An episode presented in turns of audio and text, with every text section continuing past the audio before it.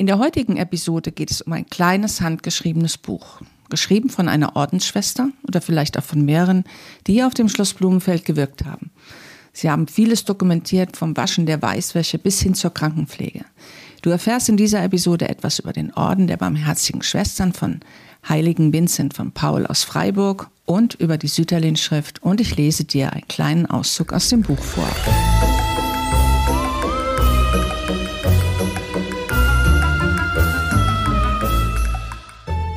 Schlossgeschichten aus dem Schloss Blumenfeld. Das Buch stammt übrigens aus den Archiven der Stadt Tengen und ist mir zufällig in die Hände gefallen.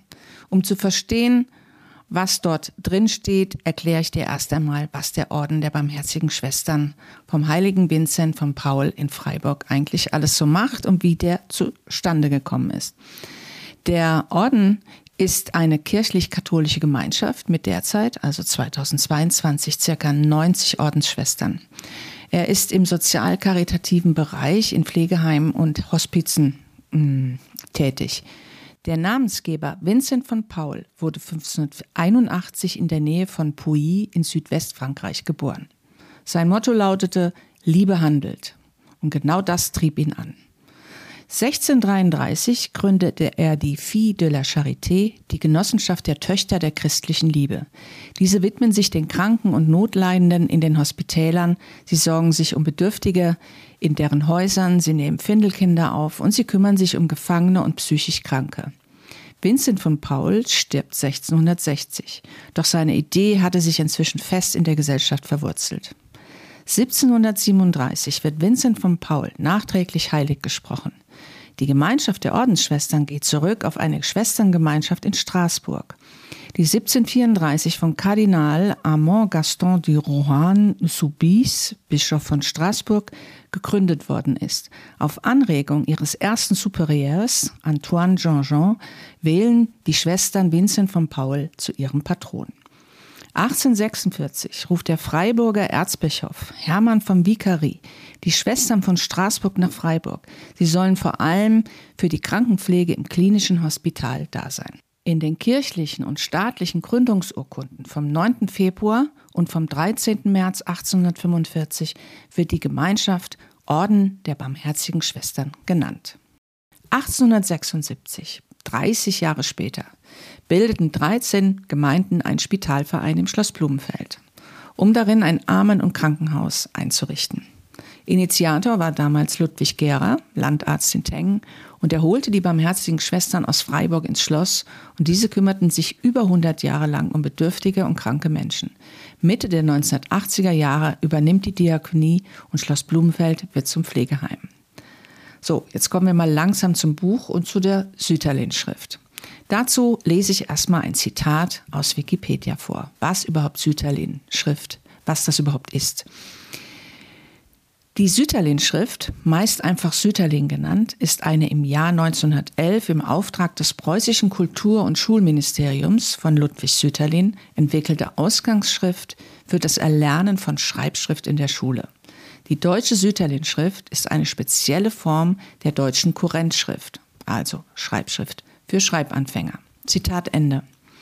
Die deutsche Süderlin-Schrift wurde ab 1915 in Preußen eingeführt. Sie begann in den 1920er Jahren und löste die Form der deutschen Korrentschrift ab. Sie wurde 1935 in einer abgewandelten Form, also eine leichte Schräglage und weniger Rundform, als deutsche Volksschrift Teil des offiziellen Lehrplans. In der NS-Zeit wurde 1941 das Lehren von Kurrentschrift im Schulunterricht untersagt und durch die lateinische Schreibschrift ersetzt. Nun kommen wir zu dem Buch.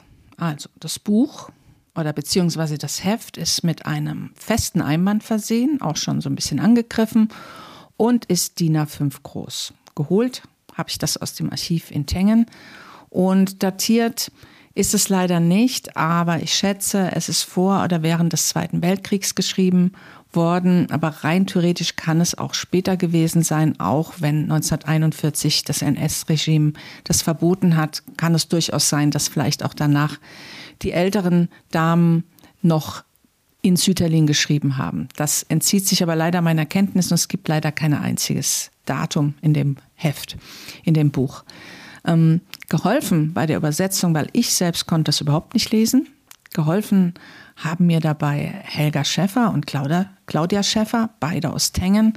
Und sie konnten zumindest einen Teil der Texte übersetzen, ähm, besser gesagt lesbar machen und auch Teile des Inhaltsverzeichnisses. Aber tatsächlich ist es so, dass es kaum lesbar ist und deswegen hier nur ein paar kleine Auszüge. Fangen wir mal an mit dem Inhaltsverzeichnis. Also die Seite 1 startet mit die Wäsche. Seite 21 eine praktische Art des Waschens von Wollzeug. Seite 33 Aufhängen und Trocknen von Wäsche. Seite 39 Art des Wäschestärkens. Sie sehen, ihr seht, es geht viel um Wäschewaschen. Ähm, dann haben wir Seite 55 die Fleckenreinigung auf nasse Art. Seite 69 das Versorgen der Zimmer. Seite 84 Reinigung der Lampen. Seite 86 Putzen metallener Geräte. Seite 91 Besorgung der Betten. Seite 98 Vertilgung des Ungeziefers. Seite 104 Verschiedenes. Seite 111, da beginnt ein ganz spannender Teil, nämlich die Erhaltung der Gesundheit. Da geht es um Gesundheit bei kleinen Verletzungen, Mittel gegen Brandwunden, bei Verbrühung und Verbrennung, Übertreten eines Fußes, weiser Kniegeschwulst, Halsweh, Quetschungen oder Brüchen, Schnittwunden, Fingergeschwüren, Fußblasen, Frostbeulen. Und Seite ab Seite 127 beginnt die Krankenpflege. Es gibt jetzt einen kleinen Auszug, den ähm, die beiden Schäfers übersetzen konnte, nämlich die Besorgung der Weißwäsche, ein kleiner Teil. Das Reinigen der Betten, Leib- und Küchenwäsche gehört zu den wichtigsten Tätigkeiten in einem wohlgeordneten Haushalte.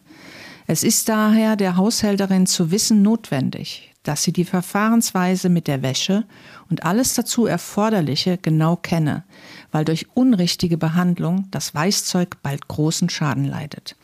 Vorerst ist zu bemerken, dass die schmutzige Wäsche in einer luftigen Bodenkammer auf Seilen oder Latten aufgehängt wird sehr schön geschrieben, finde ich. Und man merkt auch gleich, dass es ein bisschen die Sprache aus einer anderen Zeit ist.